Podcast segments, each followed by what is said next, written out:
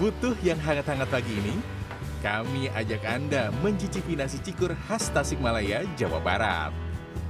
Berbahan dasar utama cikur atau kencur, menu ini jadi menu nasi populer selain tutuk oncom. Untuk membuat nasi cikur, ulek kencur dengan bawang merah, bawang putih, kemiri, dan garam. Bisa juga campurkan cabai dan terasi sesuai dengan selera. Setelah halus, tumis dalam wajan dengan minyak goreng panas. Bumbu sudah matang, masukkan nasi putih dan aduk dengan bumbu cikur selama 3 menit. Nasi cikur lezat disantap saat hangat dengan telur ayam goreng, tahu, lalapan, dan sambal.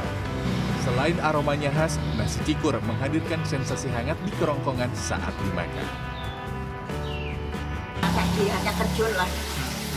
Itu buat badan bu gimana bu kalau makan kencur bu Kalau dibatuk insya Allah sehat. Kan kerjul itu kan obat, obat tradisional.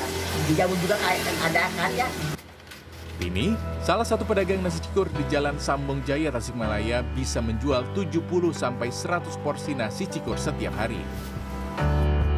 Satu porsi nasi cikur dengan telur, tahu, lalapan, dan kerupuk dijual seharga Rp10.000 saja.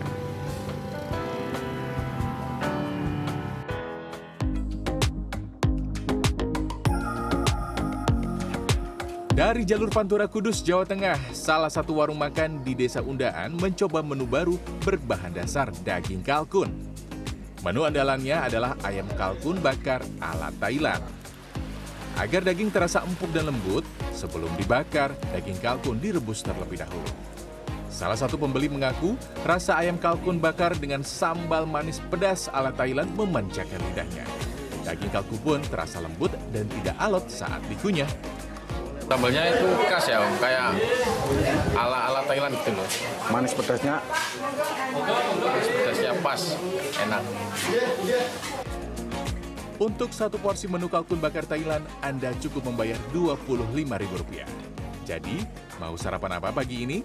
Nasi cikur atau kalkun bakar ala Thailand? Tim Liputan CNN Indonesia.